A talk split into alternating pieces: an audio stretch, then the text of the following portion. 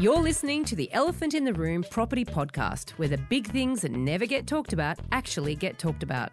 I'm Veronica Morgan, real estate agent, buyer's agent, co host of Foxtel's Location, Location, Location Australia, and author of a new book, Auction Ready How to Buy Property Even Though You're Scared Shitless. And I'm Chris Bates, financial planner and mortgage broker. And together, we're going to uncover who's really making the decisions when you buy a property. Don't forget that you can access the transcript for this episode on the website, as well as download our free Fool or Forecaster report. Which experts can you trust to get it right? theelephantintheroom.com.au. Please stick around for this week's Elephant Rider Bootcamp. And we have a cracking Dumbo the Week coming up.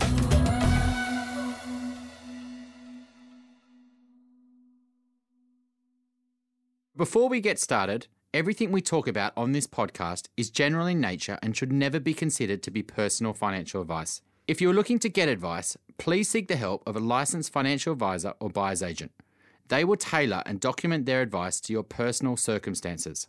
Now let's get cracking. We've had a number of conversations recently about population growth and what this means for our cities and the people who own property within these cities. We've been exploring the impact of strained infrastructure, the need for more homes, the problems created by poor urban design, and problems with the design, construction, and certification of new apartment buildings, the ramifications of which are really starting to ramp up at the moment. These conversations are important for existing apartment owners as well as future buyers. And as we know, population growth is one of the foundations underpinning sustainable capital growth. However, it's important that the type of housing constructed to meet demand is also sustainable in the long term. And we're also getting our heads around the idea that densification is necessary. What are the benefits of higher density living and can they be quantified? And what about the future of work? Is it possible that we'll all end up being decentralised anyway, and so the arguments in favour of increasing density could soon be redundant?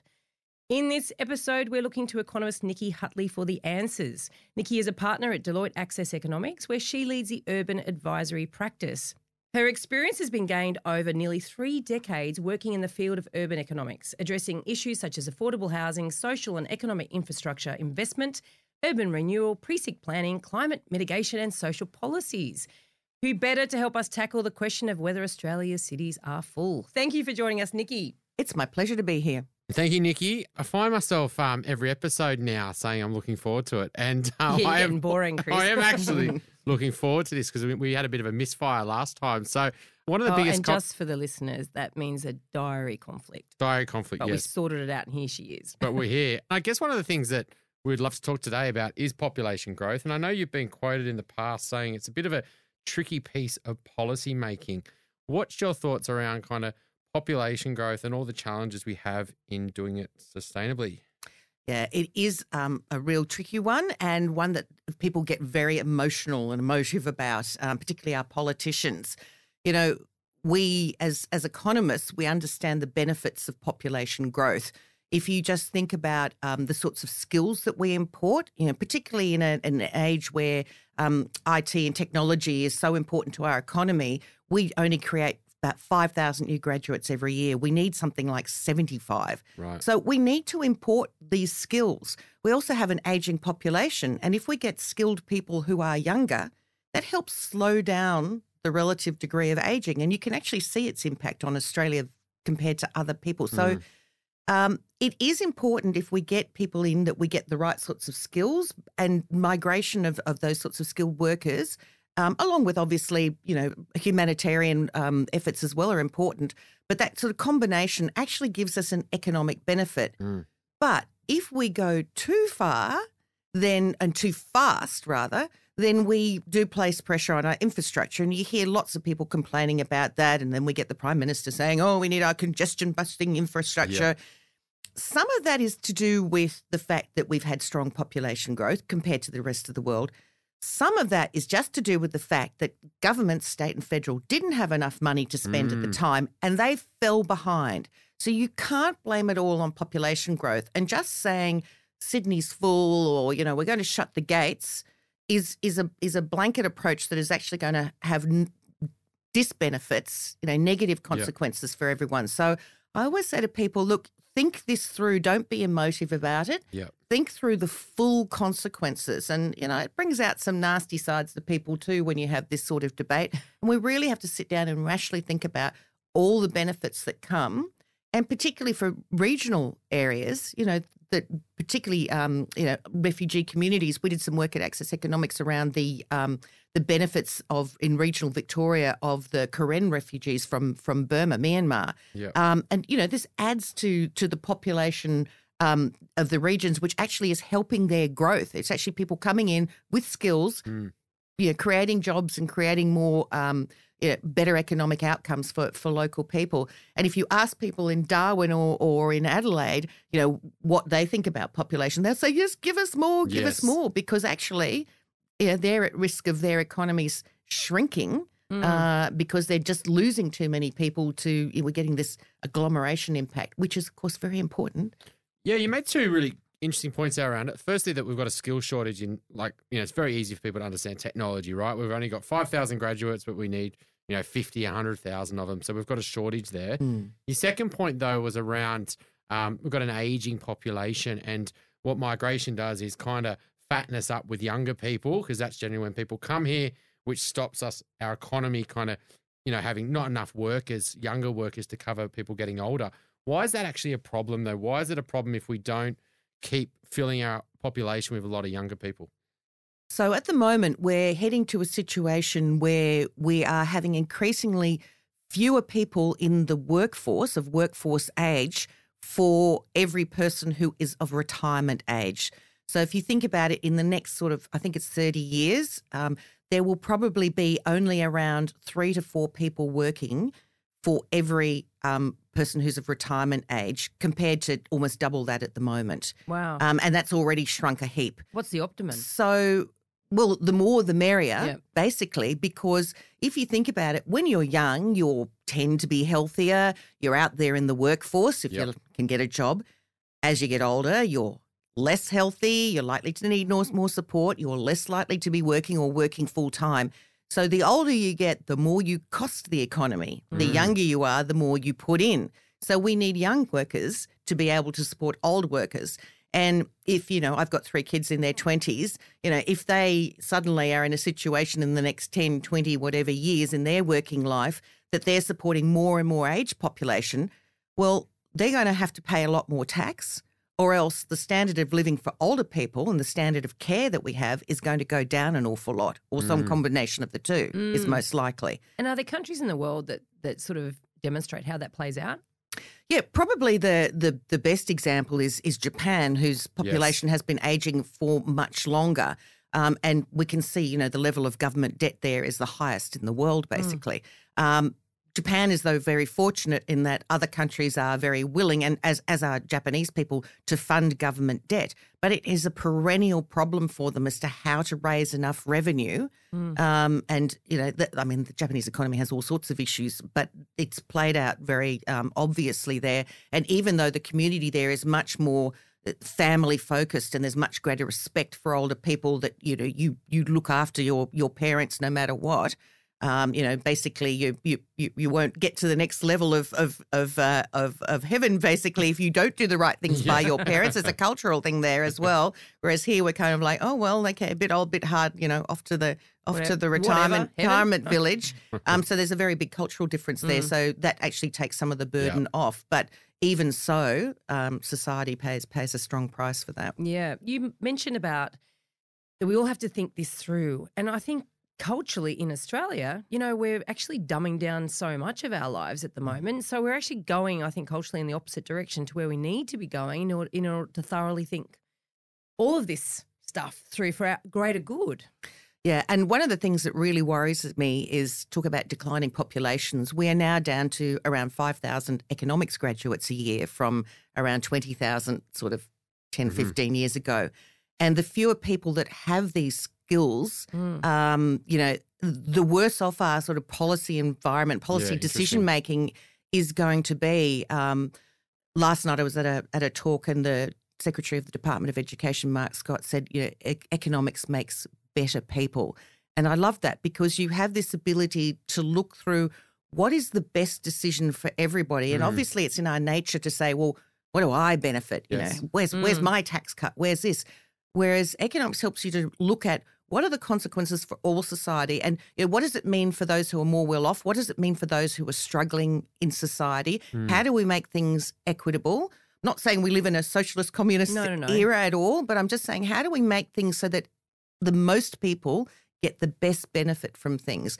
And economics really helps us to look at problems, you know, very strategically. And you know, I worry that we are, as you say, you know, um, you know, as our prime minister, how good's this? How Oh, good's I I'm I more- mean, I'm sorry, but I just think I, I loved Paul Keating and I hated him in many ways, but I Mm. loved that he, you know, he's talked about the banana republic. And suddenly, you know, this 30 years ago now when I was Yeah. first starting out in my career, but people were talking about the current account deficit across the breakfast table. Yeah. Now, that was something that was good. It was Yeah. people understanding we had problems in our economy and we needed to ta make some hard decisions to, to get the economy into a new frame of mind. Now, we went through a lot of pain, and, you know, the expression, the, the recession we, had, to have, was a terrible expression. um, lots of people lost their livelihood through it um, and, you know, permanent lifetime uh, struggles as a result of it. But we did come out at the end of that with a much stronger economy, with a better industrial relations system, with low inflation um, entrenched in in this in in the across the economy, and a better understanding of people of of what the consequences were for not getting the economy right. And we often say Australia was, on- you know, rode on the sheep's back. Hmm. Well, we've been now riding on the, you know, the I'd say the tractor back, you know, for the hmm. mining sector for a long time now, and especially both before the global financial crisis, but more importantly, that helped us do much better after it hmm. than many, you know, most of the rest of the world, basically. So. Um, we do need to understand and we do need to educate people to say this isn't a simple problem hmm. and it's not something that you can fix or you can understand with a three word slogan or a, a Yep. simple answer. You know, sometimes we have to do hard things to make things better. Hmm. But in your view, though, do you think that you know there was a lot of talk around the you know in the New South Wales election recently that we're going to cut population growth and we're going to slow down and we're going to reduce it from 190,000 a year to 160,000. Do you think the government really wants to do that, or they're just trying to say that out to society to make people feel a little bit better that things are going to slow down? The reality is, though, they do want to keep importing people. Yeah, well, that was interesting. I mean, the target of 160 is where population growth had slowed to anyway for a number of reasons. So it wasn't really changing what was happening. It was just setting the target to match what what the numbers were showing us anyway. It wasn't saying, all right, we're going to reduce it, reduce anything. Um, I do think New South Wales is worried, and they do have obviously a lot of catching up to do. But if you look at the amount we are spending on infrastructure, and some good things happening, you know, not just within the densest part of the city, but you know, spreading out um, the, the the benefits to to more um, the outer metropolitan areas. Um, investing in things like the the third Parkland City, as it's called, um, you know, that's going to take an awful long time, and whether the people will go there is another question. Yeah. But you know, um, Do you want to talk a bit about that? yeah, sure. Um, so I think it's quite interesting, you know, when we when we think about what population we can sustain, we do either need to go out or go up. Mm. And you know, a second airport for Sydney has been coming for a long, long time. Yep. Gosh, I can remember the first year I was in the, the workforce back in the dinosaur ages. You know, people looking at Badgerys Creek as it was then called, Wow. um, and it was such a tough political decision. So to get it up and running is great. The idea that we'll have a third whole city there is something that's incredibly aspirational. But if you think about cities, they are this. It's a bit like a herd of cats. You know, you can't, you can't. Um, herding cats, I should say. Yeah. You know, you can't. Cities, they they they go over here and they go over there, and you can plan them as beautifully as you like, and you end up with Canberra. Mm. Um, or or if you look to the UK, Welwyn Garden City, you know, they're these beautiful things that have no soul. And I have to say, Canberra's come on a huge way since I, I lived there uh, 30 odd years ago. Um, and it is starting now to get these quirky little areas that are that are evolving. But it does take decades. It takes decades, exactly. So this idea that we can get something up and running Yep. um, around the airport. There will be jobs created and things, but it will take a long time. And if we think about just the central city around Parramatta, think how long that has taken. And it is taking, it's still in, in process. And it's Yeah. a long way from where it was even 10 years ago. But even the cent, you know, the CBD and the um, the eastern city, like we still have a long way to go. There's still renewal and new development. and you know, I guess this is probably I'm going to lead us into this path around density because population, you know, whatever governments say, the the state government fights this battle against local governments who are under constant siege from the NIMBY movement, Mm. and it's very hard for them when there's this small but incredibly vocal bunch of people, including the Save Our Suburbs group that drives me nuts because it's very misleading. And when, you know, yes, I understand people who've lived in a in an area and they're on a quarter acre block, you know, and they're only 20 minutes um, trip from the CBD, they are the lucky ones. But when you suddenly get, you know, to your older age and you start to think about, well, you know, I've got three kids, as I said, in my 20s they want to buy a house. The eldest one got married not long ago. They want to buy somewhere. Well, you know, what you can imagine what they well, you would know only too too well. Yep. What they can afford Mm. uh, in this part of you know the city where where I'm lucky to live in the Lower North Shore, and they want to live near their family. And Yep. because we've said no, it's incredibly hard for them to get that first step because the deposit required is so high. So you know, is it bad that they have to move away from their family and live a bit further out? Not necessarily, but it's not just about being near family. It's about being close to their jobs. It's about having all of the amenity. Um, and I worry about them, but not only the young ones trying to come in for whom affordability is such an issue, but if you want to encourage people like myself, that my kids move have moved out of home, so I should be downsizing, you know, Mm. letting somebody else move into my place that's got a few extra rooms. But what is there in my area that Mm. I can actually downsize to? Now, I'm lucky that I am in an area where there, there are a little bit more of a mix. Uh, but, you know, in a lot of parts of, of Sydney, the NIMBYs have said no development here. And then suddenly they want to downsize, and there's nothing for them to downsize to because we don't have a good mix. And I don't mean by density, put up millions and millions of high rise 30 story buildings. I mean, lots of different mixes of apartments can be low rise as well as high rise. You can Mm. have town houses, that middle, missing middle we talk about all the time. Yep. Um, Yeah. Yeah, so I mean, I guess um, with the you know the the middle suburbs, why do you think the NIMBY movement actually wins against the council, and why doesn't the council kind of override that and say no, we're going to change this to lots of townhouses rather than houses, and we're going to change the rules around zoning? Why do you think that the NIMBYs generally always win? I think because they have a very loud voice, and I think you see at any level of election, whether it's local, state, or federal, you do see that you know it's the squeaky wheel that um, makes the most noise, and it might just be one wheel, but it's it's the thing that you know sets everything else awry. Um, and I think it's about having the right conversations and educating people as to why density, how density can be done well, and why it needs to be done well, because I think people, when they think of density, they tend to think of the absolute worst examples in the world.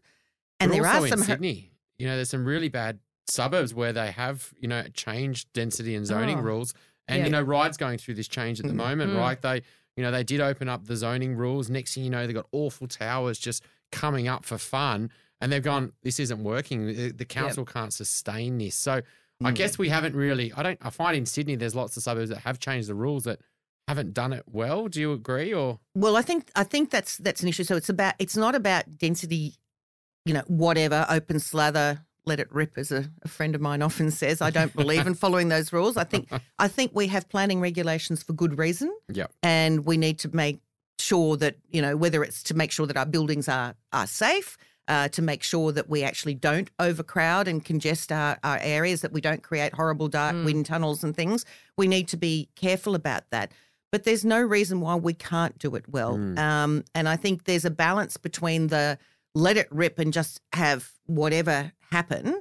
Um, and and there are plenty of people who would say that the market will deliver what people actually want. Yeah, and, Uh, and, a real you know- argument on that because the Mm. thing is that when you say the market delivers whatever people really want, and a lot of the worst examples of urban de- design, if I should use that word very, very loosely, the word Mm. design that is. Mm. Um, look at Mascot, for instance. Um, Mascot, just you know, you go out to the airport, and I'm, I'm shocked at how it's seemingly overnight. Obviously Yes, not quick. overnight, but but very very quickly, you've got this complete change from very industrial, obviously, um, to very high density uh, living, very same same, um, pretty soul destroying looking place, right?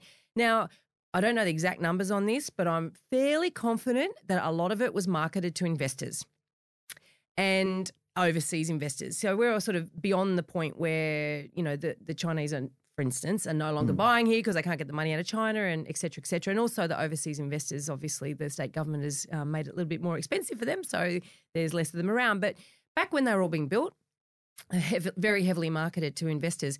Now, investors aren't really buying stock with a mind of, well, do I want to live in it or who really wants to live in it? What sort of community do we want to develop?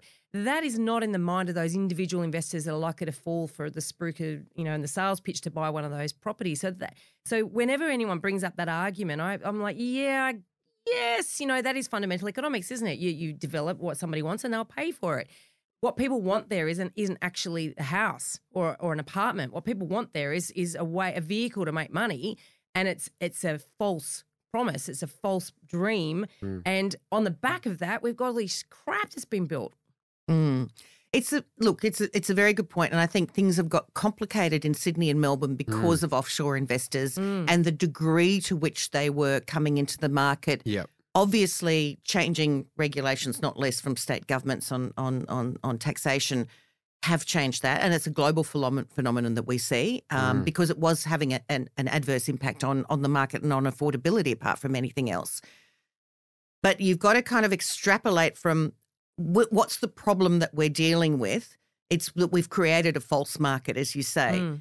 and if we deal with the problem of foreign investors who come in who want to buy something who aren't going to live in it, who don't necessarily, and, and that's not all foreign investments, but No. you know, Yep. for ones who who are looking for something other than a place to live or a place that you know they can actually rent out as well, is obviously most in, most investors want want that to get to get it to get some sort of um, yield on their investment, not just a capital return, or sometimes not even that. Mm. Um, you know, Often. if we if we if we look at what individuals want, I think that we find, and I think there's a reasonable amount of evidence to say that um, the younger generation, I hate saying that makes me sound so old, but but younger people coming into the market now, um, or first home buyers at least, are prepared to live in smaller places to be closer to Yep. the things that they need to be and close is to. not new. No.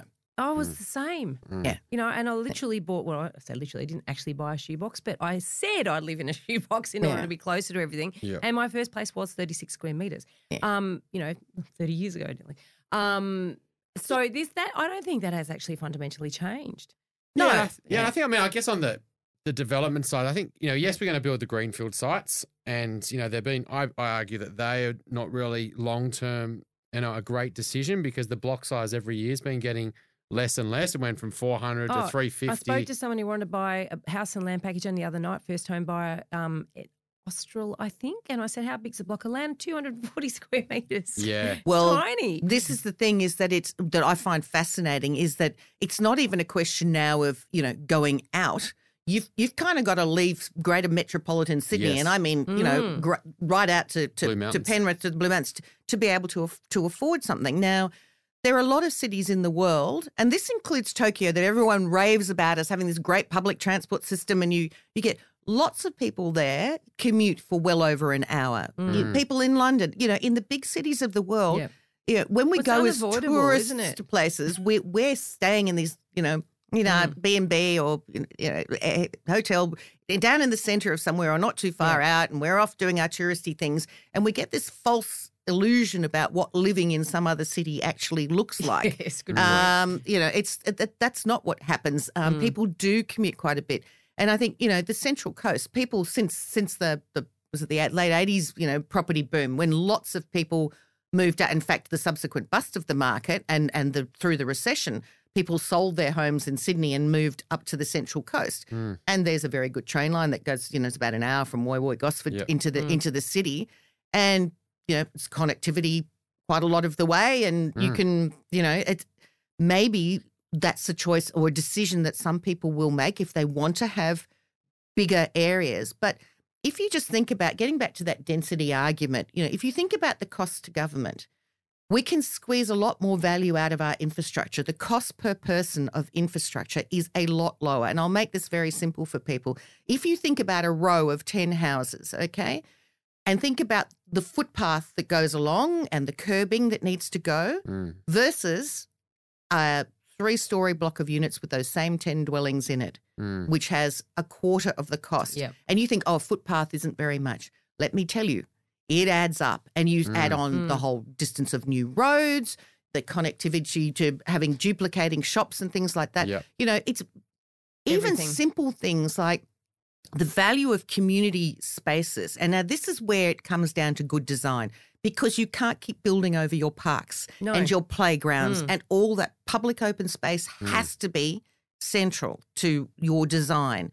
Um, you have to make sure, and I know people complain about Green Square because of various issues, but it does have public open spaces. And Yep. if you talk to people who live there, the shared playgrounds, the sense of community. If people tell me, "Oh, yeah, we have we we we've we've sort of started up an informal creche," so Mm. people, you know, Yeah. it's and there are lots of studies that will show you this. Yeah. They'll show you that your electricity bills are a lot lower if you're living in in a smaller space in an apartment than in a giant house. Obviously, Mm. you know, you think about the sort of climate change that we're going through in Australia and what it's going to mean for temperatures, particularly if you live in Western City. Yeah. And and you know, we're already seeing it in central Melbourne, let alone outer Melbourne. But you think about, you know, around Parramatta, Penrith, the, the western areas, you know, huge um and, and areas where there are no trees either. Mm. You know, we have to think about all of these dimensions when we plan what is our future city going to look like. Yeah, I think they're missing middle. Like I, you know, when you look at the satellite, you look at Sydney, it's obvious that you know there's such a huge opportunity where we can fit millions of more people in, you know, the five to ten to twenty k ring.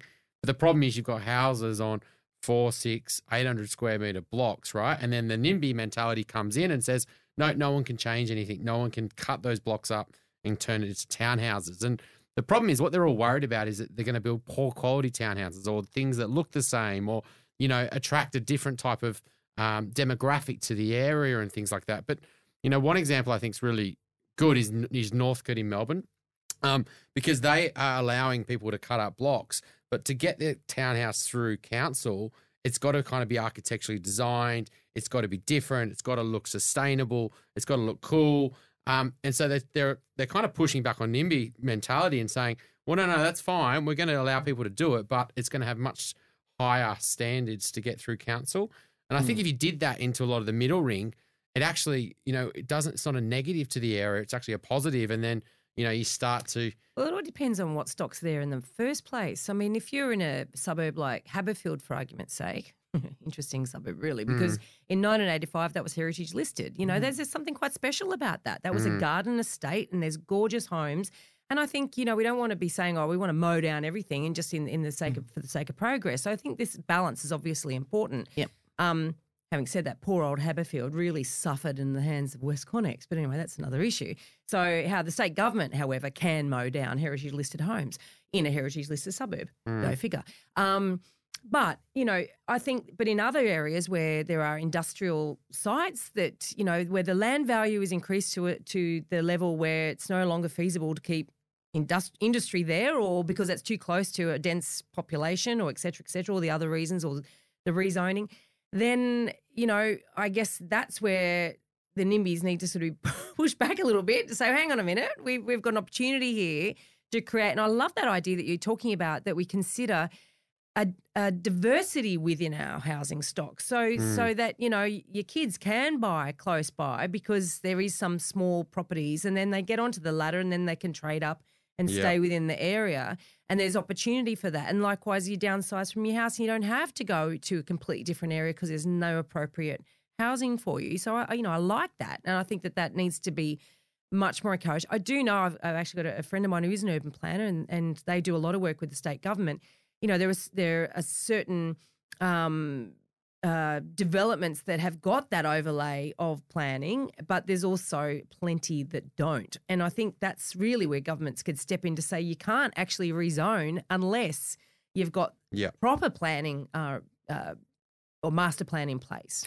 Yeah, it's and and they are there are lots of master plans that are you know that are constantly being upgraded and and trying to respond to this changing. I mean, it's interesting. Uh, there's an article the other day. Um, I think Colliers had it out uh, talking about we might Sydney might run out of industrial land soon. So Yeah, we, we've got to right. be a little bit careful about Mm. you know what you wish for. Um, Yeah. And we all know, you know, getting to into Port Botany, you know, for the for the freight to get out is just Yeah. an absolute nightmare uh, most of the time. So and it- farmland, right? it's and Yeah. it's it's how do we get that agricultural land? You know, much more of a problem for Melbourne than it is for Sydney. But you know, now we're talking about a Western Parkland city. What does that mean for agricultural land? Yeah. And there's a lot of talk about having an agribusiness precinct, which I actually think is one of the things that makes a lot of sense that close Mm. to the airport. But you know, how much? If you think about what the suburbs that are are involved around the the, the Western Sit Airport City deal, yep. um, you take Wollondilly down to the south, which is you know much more country and and you know, likes to be like that, but has been told you know your population's going to double over the triple over the next 10, 20, whatever years. Yep. Um, you know, much more hard. Even Blacktown, you know, seven hundred and fifty thousand people by twenty fifty or so. I mean, Wow. that's it's it's huge. Yeah. You know, we are a growing city, um, and we have to somehow accommodate people because we're not a big enough country or economy at the moment to have the sorts of regional satellite cities Yeah. that that sometimes other countries do. You know, we've got Newcastle and, and Wollongong, obviously Geelong for Melbourne, but it's not of the same. They're not alternate destinations. They don't have. They don't mirror. They're more commuter suburbs Yeah. unless you happen to work for for the university or Mm. you know some local industry. But it's much more limited in its opportunity, and so you end up just having people travelling up and down roads or or hopefully good train networks. Um, so it's it's but what we need to do is almost step back. Where we're constantly going what's happening now? What's happening in the market now? Quick where's we need to catch up with this infrastructure. And sometimes we need to take a deep breath and, go okay let's think about sydney with 7 million people Yeah. or mm. 11 million people or you know what would that actually look like? How could we do that? There are plenty of other cities in the world that and I love San Francisco. Mm. It's Yeah. just a mishmash of stuff is all over the place, and some of it's not so great. Mm. But I think it's a bit idealistic to think that any city is going to be perfect, Yep. that you aren't going to have some issues. Oh, of course. I don't think we can ever design something perfectly. But when we go forward now, the biggest mistake we can make is to not take account Yeah. of that economic and social infrastructure when we do have our planning. And to make sure, like good design, I mean, Northcote notwithstanding, you know, obviously good design can add to cost. Yeah. But I've heard people suggest, well, what if we had some designs that you could sort of go, all right, we're going to meet these standards, this standard, and Yep. this standard, and th- speeds up the process through Mm. council. Off the They've shelf. been approved. I imagine it will take a long time to get them approved, but yeah, a little bit off the shelf. Yeah. So that, and you can mix and match and do, you know, Yep. individualized things, so you don't have all, you know, people in their little boxes Well, of they do. I mean, I think they have like certain materials you can use Mm. that are, are straight through, you know, and certain design elements that will be straight through. And I think it's important to have that. I think you made a really interesting point about the, the how things might change in the future and actually thinking about that and working such a Mm. big part of that. And I guess, you know, there's a lot of concern around how work's going to change over time, working from home. Am I going to have a job? You know, you know, Mhm. are you know AI going to take over? What's your thoughts on kind of how the future of work's going to change in our cities and you know more broadly in Sydney? I guess. I'm so happy you asked that question. Um, so, This one of as- your pet topics, As is it, it? so happens, yes, Deloitte Access Economics has just published. We publish every year something called Building the Lucky Country, and the latest one is on the future of work. And in it, we do a little bit of myth busting. and the first one is, you know, everyone's going. In fact, my oldest daughter, she goes, "A robot society. I'm so scared of robot society." and the first myth that we bust is that robots aren't going to take everybody's jobs, at least not until you're ready for it. So there's um, a, an element, obviously, artificial intelligence and automation are already coming in into places, but they tend to be good at low skilled, repetitive jobs. Hmm. So for people who are of you know who have low skills, there is an element there that you know we need to make sure that we are educating our kids, the next generation of workers, that they will move up the skills level ladder um, to the next level, so that you know they're not affected. And that's a whole lot of education Yeah. policy and things that need to go to wrap around that.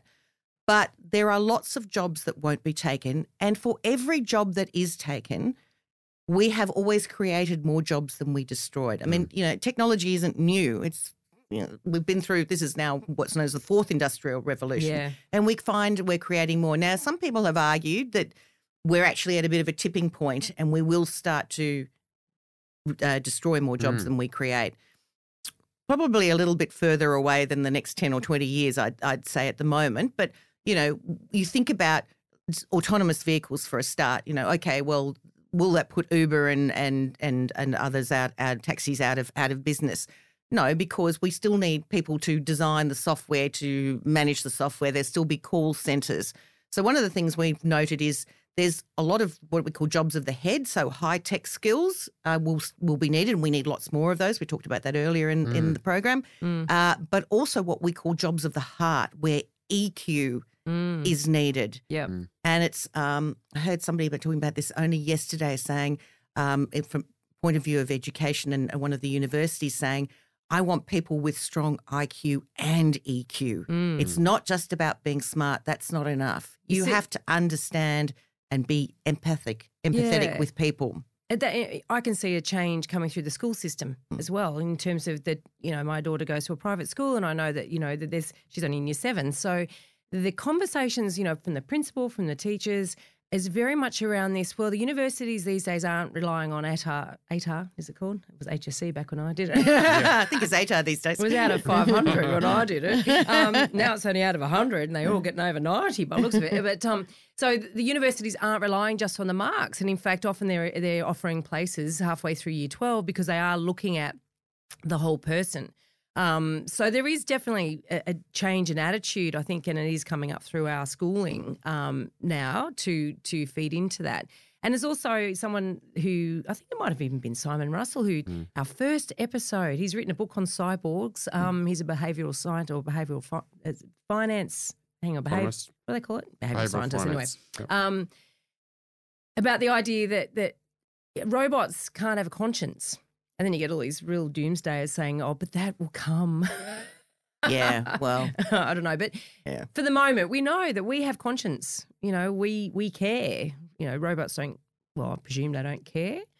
So there is going to be that that delineation, isn't there? And I think that's interesting to hear that the educators talking about EQ being so important. Yeah, and then, of course, the next myth is around um, the idea that the workforce has got really casualised. You know, everyone's ringing alarm mm. bells. It's the gig economy, and that's why we're not wages aren't going anywhere. In fact, the casualised element of the workforce is 25%, and it has been the same for about 15, 20 years. Really? So it hasn't hasn't in fact changed, which is but you know, never let the facts get in the way of a of a good story. Contracting though as well, like it's contracting growing, or is that not true as well? Is that a bit of a myth? It's all a bit of a myth. Yeah, okay, yeah. interesting. There's um, and, and where's the know, data come from? Um, mainly from from a range of um, the government sources, so the Bureau of Statistics, mm. the household um, survey data, yeah. um, HILDA data. Yeah. So there's yeah, it's all um, and surveys as well. Mm. But yeah, no, it's not. It's it's the evidence is is pretty conclusive, and yeah. we don't change jobs every two years. On average, we change every five years. Now, I suspect that's because older people like myself tend to stay in jobs a little bit longer. Mm. Um, but for, and maybe younger people do tend to to move. But my twenty something oldest daughter has been in her current job for seven years, mm. and I've only been in mine for two. So mm. you know. It's all mix and match. That's yeah, not yeah. a very statistically significant sample, yeah. but An- it's anecdotal evidence. Yeah. but you know, and I think I think younger people are you know definitely less worried about it, but which means there's more opportunities for them. And mm. Coming back to your point, Chris, earlier about um, the you know what what does this mean for the way we live and mm. work and where where we are. Yep. The final myth we bust is is about um, remote working, and it's one of the interesting things we found was that around one in twenty five firms that we surveyed offered some sorry one in five firms offered some sort of flexible work practice, mm. but only one in twenty five people, four percent of the population, actually were acting on that, and wow. often not in a regular basis. So people feel the need. Now, there's some things that are cultural, you know, like, oh gosh, if I'm not at my desk, people will think I'm not doing anything. And that's yes. still a part mm. of it. Um, and there's some some bosses who are not not that good. Um, where I work, most people probably work from home one day a week. It's yep. great to be out of particularly an open yep. plan office to have time to think and quiet and you know, save yourself the travel time, etc., yep. um, which is good. But when one of the biggest reasons why that won't ever change really significantly is because we like to agglomerate. We like to have face to face conversations. Mm. We like to have, you know, our, our colleagues around the corner that we can go and see. And you see this interestingly with universities that are offering online courses. You hear a lot of students saying they're becoming disengaged mm. if they don't get that face to face time and that ability to to to meet their peers and to make friendships. And this is how great ideas happen. And we mm. know from things like from the basis of silicon valley you know people getting together in a pub in ireland to you know all these these little anecdotes that we have around how getting people together to agglomerate and whether it's IT or it's finance or whatever the, the mm. sector is, that agglomeration creates all sorts of benefits of ideas. You draw in more new firms and we, we get the benefits of higher growth, of higher productivity growth. And Australia is not getting that at the moment. And our cities are letting us down in their design because we don't have these hubs that we can get. In Australia, we now have only one in 10 firms is a new firm as opposed to one in 14, oh, sorry, 14, sorry, 10% versus I'm getting it all mixed up. Sorry. so only, so 10% of firms are now new firms coming in, starting up something new hmm. compared to about 14% about five years ago. Hmm. We want lots of new firms. You don't want lots, lots of turnover of people hmm. going under, but that always happens as well. But we want new and bright firms because that's where productivity grows most strongly. Yeah. And that's really good for our economy. If we're going to grow our jobs, if we're going to grow our wages, that's where we're going to and get our economy back on a better platform than it is at the moment. That's where we need to have it. But what that means for where you live, Yeah. it's still saying at the moment that comes back to that density argument and being closer to where you work and not having to travel long distances. We are a long way still from having that, you know, we can live anywhere and, Yep. you know, we'd all love to sit on the beach and with our laptop. Well, actually, sit on the beach Yep. without the laptop, but Yeah, you know what I mean. um, but it's just not as feasible um, That's at a the bit moment. of a pipe dream then. I mean, I think um. So I work in co-working dream, I'd say. Yeah, I mean, I work in co-working spaces, and you know, co-working spaces, you know, 2019 are much better than they were in 2014, right? Mm. And you know, the options in 2014 were like Regus and Servcorp and Mm. Solus sort of Mm. places. Nothing against them, but even they've evolved. Yeah. Even they've thrown out their old model and said we've got to pick up the speed here and go the Mm. new way.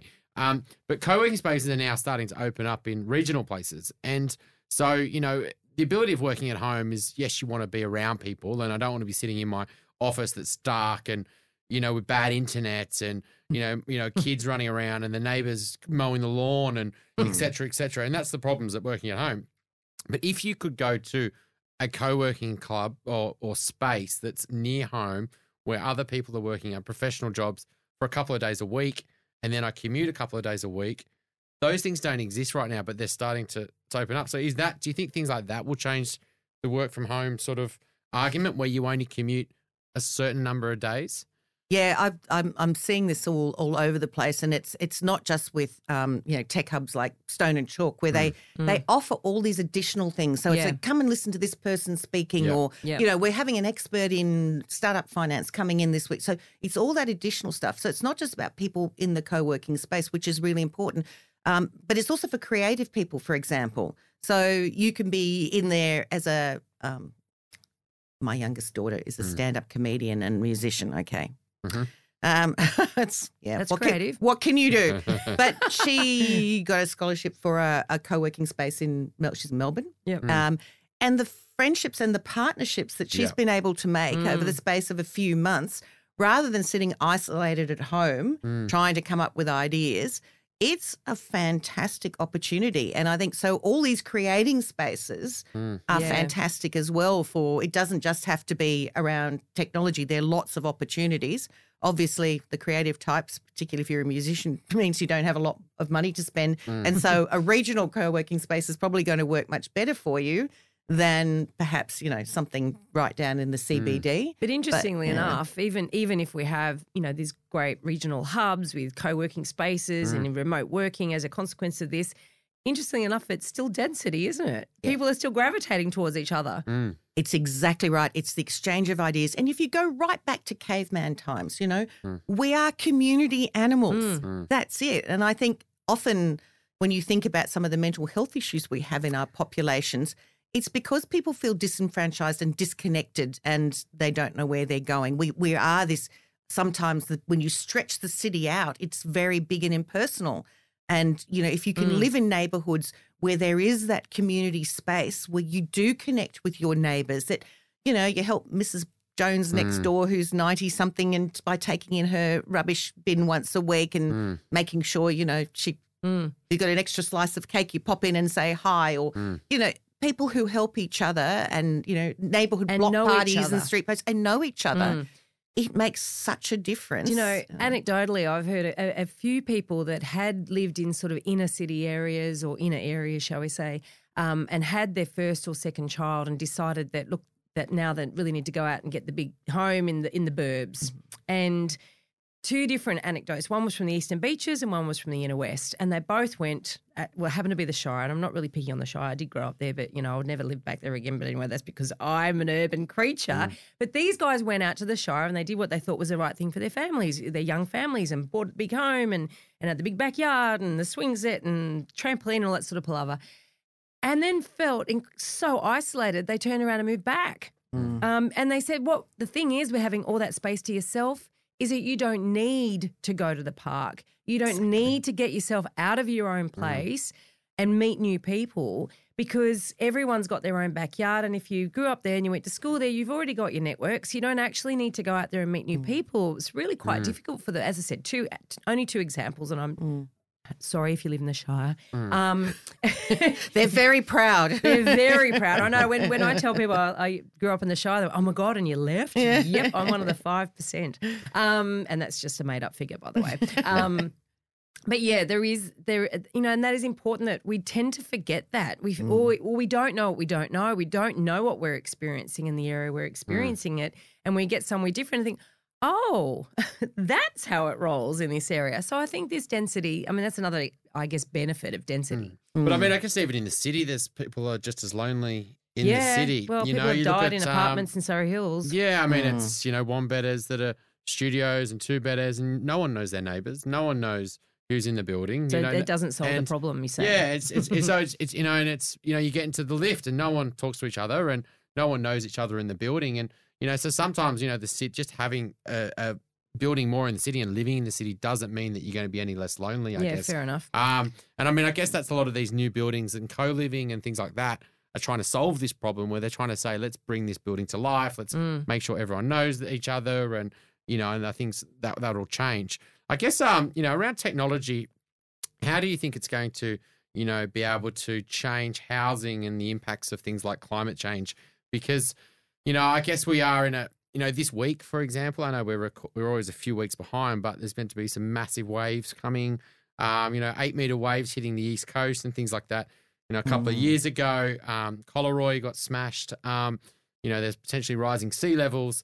You know, how do you think these issues are going to affect our kind of real estate market? They're going to have profound effects, but Australians, not, not just Australians, people are very, very bad at um, understanding future events and bringing them back to what do I need to do now. It's the reason people smoke because they have a cigarette and they don't fall down dead.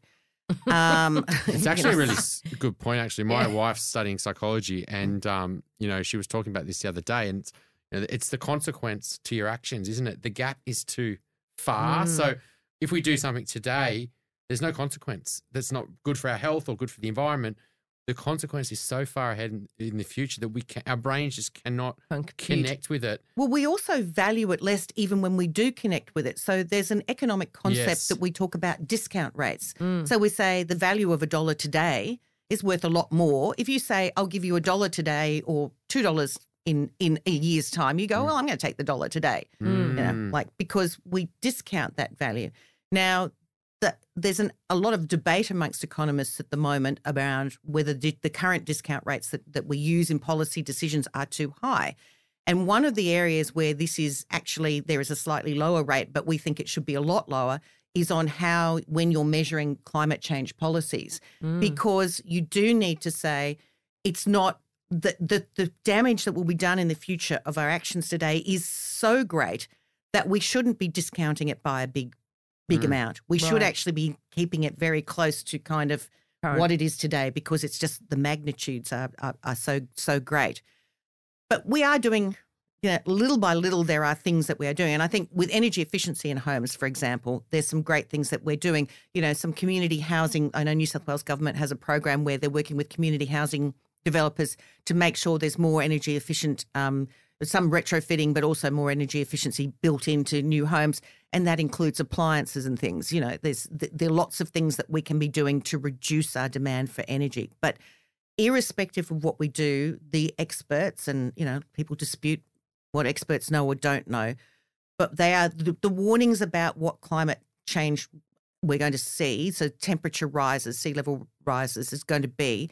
Well, we were looking at saying one one and a half percent this century. Then now we're talking two percent, and now the standard modelling says no, we're going to look at four percent scenarios. Now you think, oh, what does that mean? What is it? You know, it's it, it's four percent sea level temperature rise. I, I don't know what that means to me. It means many, many more events, Mm. like serious events, let alone the the sea rises. Now, so we heard obviously in in the last week, you know, when the prime minister was in in um, uh, Tuvalu talking about where we're already seeing sea level rises and the impact that's having on our on our little island. Yes. Australia is a giant island, but most of us live very close to the, Coast. the shore. Mm. So for those that do, you know, we already see a lot of erosion. Um, we will see sea level rises. You think about what's in the CBD and think about something like Yeah. Circular Quay. Yeah, there's some giant new buildings going up right Mm. in front of the Cahill Expressway. Mm. Now, what will that be like in in 50 years' time? I mean, a lot of people who live, you know, a couple of blocks back from the beach joke, "Oh, well, this is great. I'll have a waterfront property in 50 years' time." Mm. But it isn't a joke. No. It's very, very serious, and it's not just for Sydney. Sea level rises is probably the the biggest thing if you're living in the eastern side. Extreme heat is probably much more of an issue. Well, is obviously That's much good more of an issue if you're living in in the west. Yeah. If you live in North Queensland, the intensity and frequency of um, uh, hurricane, Mm. cyclone events. In Melbourne, it's intense heat and parts of its sea level rises as well. Uh, fire, obviously, in Mm. in um, uh, uh, Western Victoria and, and South Australia. So we have all these different types of things that are happening, Mm. and we need to be starting to say what are the sorts of things that we put in. So we did some work quite a quite a while ago now for with Suncorp, where um, I worked with um, James Cook University with their engineers, and we looked at different options for actually making housing more cyclone proof. And Mm. that was going to help because premiums were getting insurance premiums for people in those areas were just getting so large because there's so many much more damage being done more frequently. It's you know we had Yasi and then we had I can't remember the name of all the cyclones, but Yeah. we've been having an awful lot of them. Well, there was one last year called Cyclone Veronica. That's right. Did everyone see that? Finally, I'm famous. You know, it should more I like never, I never so- sent that to you, but Oh, I yeah. was like, oh, here we go. You know, when I was about 19, Elvis Costello came out with a song called Veronica, and I was so excited. I bought the tape and I put it in the tape deck of my car, and I'm driving along and listened to it. It was about his 70 year old senile grandmother. So, you know, when people use the name Veronica for things, it's never good. Oh, dear. I don't know. Veronica from the Archies was pretty cute. Wasn't Oh, she? that's true. She was cute.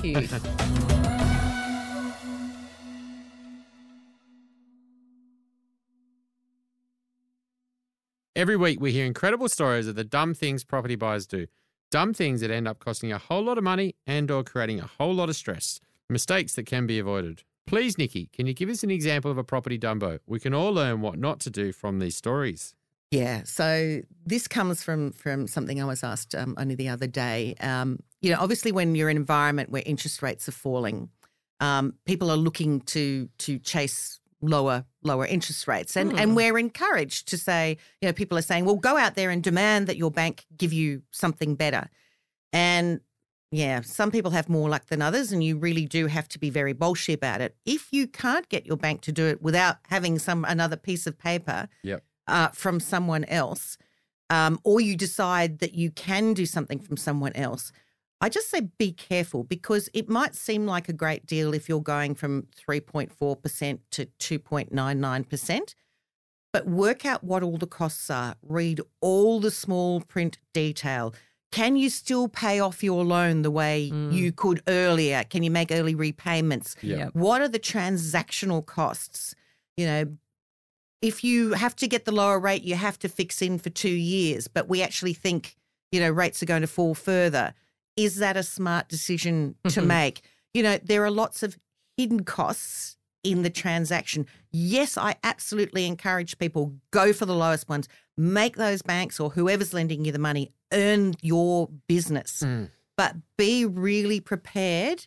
Do your homework. And it might take you a while. You might have to come home from work and feel very tired, but after dinner, get online, do some research or, you know, use a broker, but get there and say, all right, I want to know what's the best deal that you can do for me and work out is it worth all of how much are you going to save and is it going to be enough to make it worth all of the other transactional costs is it just going to be your Yeah. mortgage are you going to have to take over your bank accounts Yeah. all of those sorts of things so just be prepared do your homework Yeah. and work out what the total transactional costs are not just the difference in the interest rate but make your bank work for you Oh, that is so true. And look, it's so tempting to chase interest rates, especially when they're being advertised so low. But yeah, you've got to definitely look at the total cost.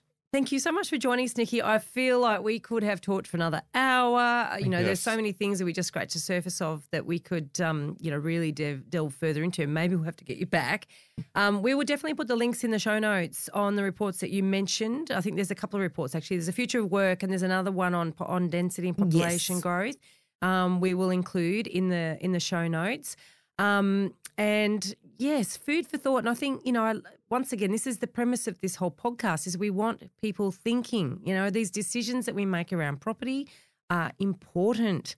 They're big. They're potentially costly. They can set you up or screw you up. Um, and so, you know, coming along and sharing some of the research and the thinking that you've been part of uh, is fabulous, and we appreciate your time. it's been a great pleasure to be here Thank you. We want to make you a better elephant rider, and this week's elephant rider training follows on from Nicki's Dumbo. Now, this is right up Chris's alley, and Chris can actually elaborate on more tips on what you can do if you're trying to get yourself a better interest rate. Generally, when you're signing up at a new bank, you know, you have got a couple of hundred dollars, you know, a valuation fee or a settlement fee. So that might take you from 350 to about $600, let's call it. Um, you're probably gonna have to pay a package fee again, which you probably have already just paid, or you might have paid six months ago at your old bank. So there may be another 400 bucks in. Um, you then got, you know, a couple hundred dollars in government costs. So you have to deregister a mortgage and then you have to reissue the mortgage because you have to swap the bank. So that's about 300 bucks.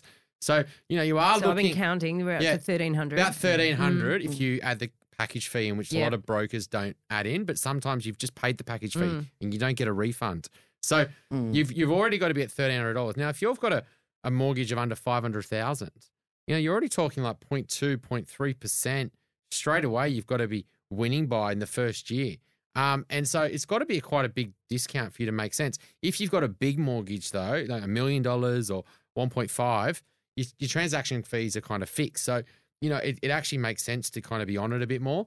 But I mean, before you even do that, you know, you're probably best to just call your bank and call your retention team and just say, look, I am going to leave. Um, and, you know, probably a go to person to person to say is probably ING or Macquarie or something like that. Go on their websites because their rates are published um, and say that they've offered me, you know, whatever they're offering. Um, the problem is when you refinance, and this is where people, a lot of people think is, you know, right now you've got banks like Bank of Queensland, Virgin, um, a few other banks that are offering 2.99 for three years, and it's getting advertised a lot. Yeah. Um, the problem is just because a bank's offering you that rate, it doesn't mean that you qualify. Um, and this is where a lot of people get confused. And a lot of banks also they they offer something called an introductory rate. Mm. And so you get, you know, it's like a, a little carrot. Um, you know, you can get offered this rate, and they don't know that it's just for two years.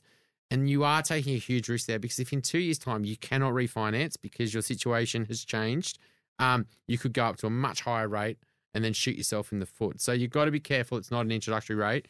Um, and don't get too excited because you've got to make sure you qualify. Um, and a lot of people aren't qualifying because of changes to their work. They could have a limited policy. They might not service, etc. So there's lots to it. And- Um, and but- Nicki did also mention about the package and what's in the features of the loan as well. So, you know, if you don't have the offset account facility or you don't have the ability to pay down the loan, you know, that, that can cost you as well over time. Yeah, and the the other thing is, is just because the rate is fixed, well, it they're offering you it today. A lot of the the lenders, a lot of the smaller lenders, you know, these are non banks, um, you know, new lenders that are techni- technology kind of lenders that are coming out. The way that they get their funding is not as secure and is not as stable Mm. as say the big four and a lot of the second tier lenders. And you know, a lot of their funding, you know, margin can very quickly move, and they can go from making lots of money to losing money. And there is a risk if there is a bit of a crisis or credit does get tight, they get smashed. And so they're offering these amazing rates now, but that it's not without the risk that you know you could find that they could lift the rate on all their existing customers much easier than say a big four would. So you just got to be careful that it's not a risk-free guaranteed rate. Please join us for our next episode when we interview Kylie Davis. Now, we've interviewed her before about a completely different topic. This episode is all about prop tech. What is prop tech, you may ask? It's that lovely marriage of property and technology. Now, we talk about whether this solves problems for consumers or agents or even builders. And who is going to benefit the most? Where is the innovation most exciting? And how is PropTech likely to change basically everything that is related to property? Don't forget we're on all the social channels. We're on Facebook, we're on LinkedIn, we're on Twitter. Or you can connect with us on theelephantintheroom.com.au. The links are all there for you. Please connect and send us a message. We'd love to hear from you. The Elephant in the Room Property Podcast is recorded at the Sydney Sound Brewery.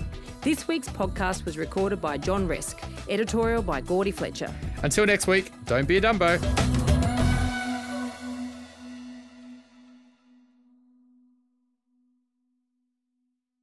Now remember, everything we talked about on this podcast is general in nature and should never be considered to be personal financial advice. If you're looking to get advice, please seek the help of a licensed financial advisor or buyer's agent who will tailor and document their advice to your personal circumstances with a statement of advice.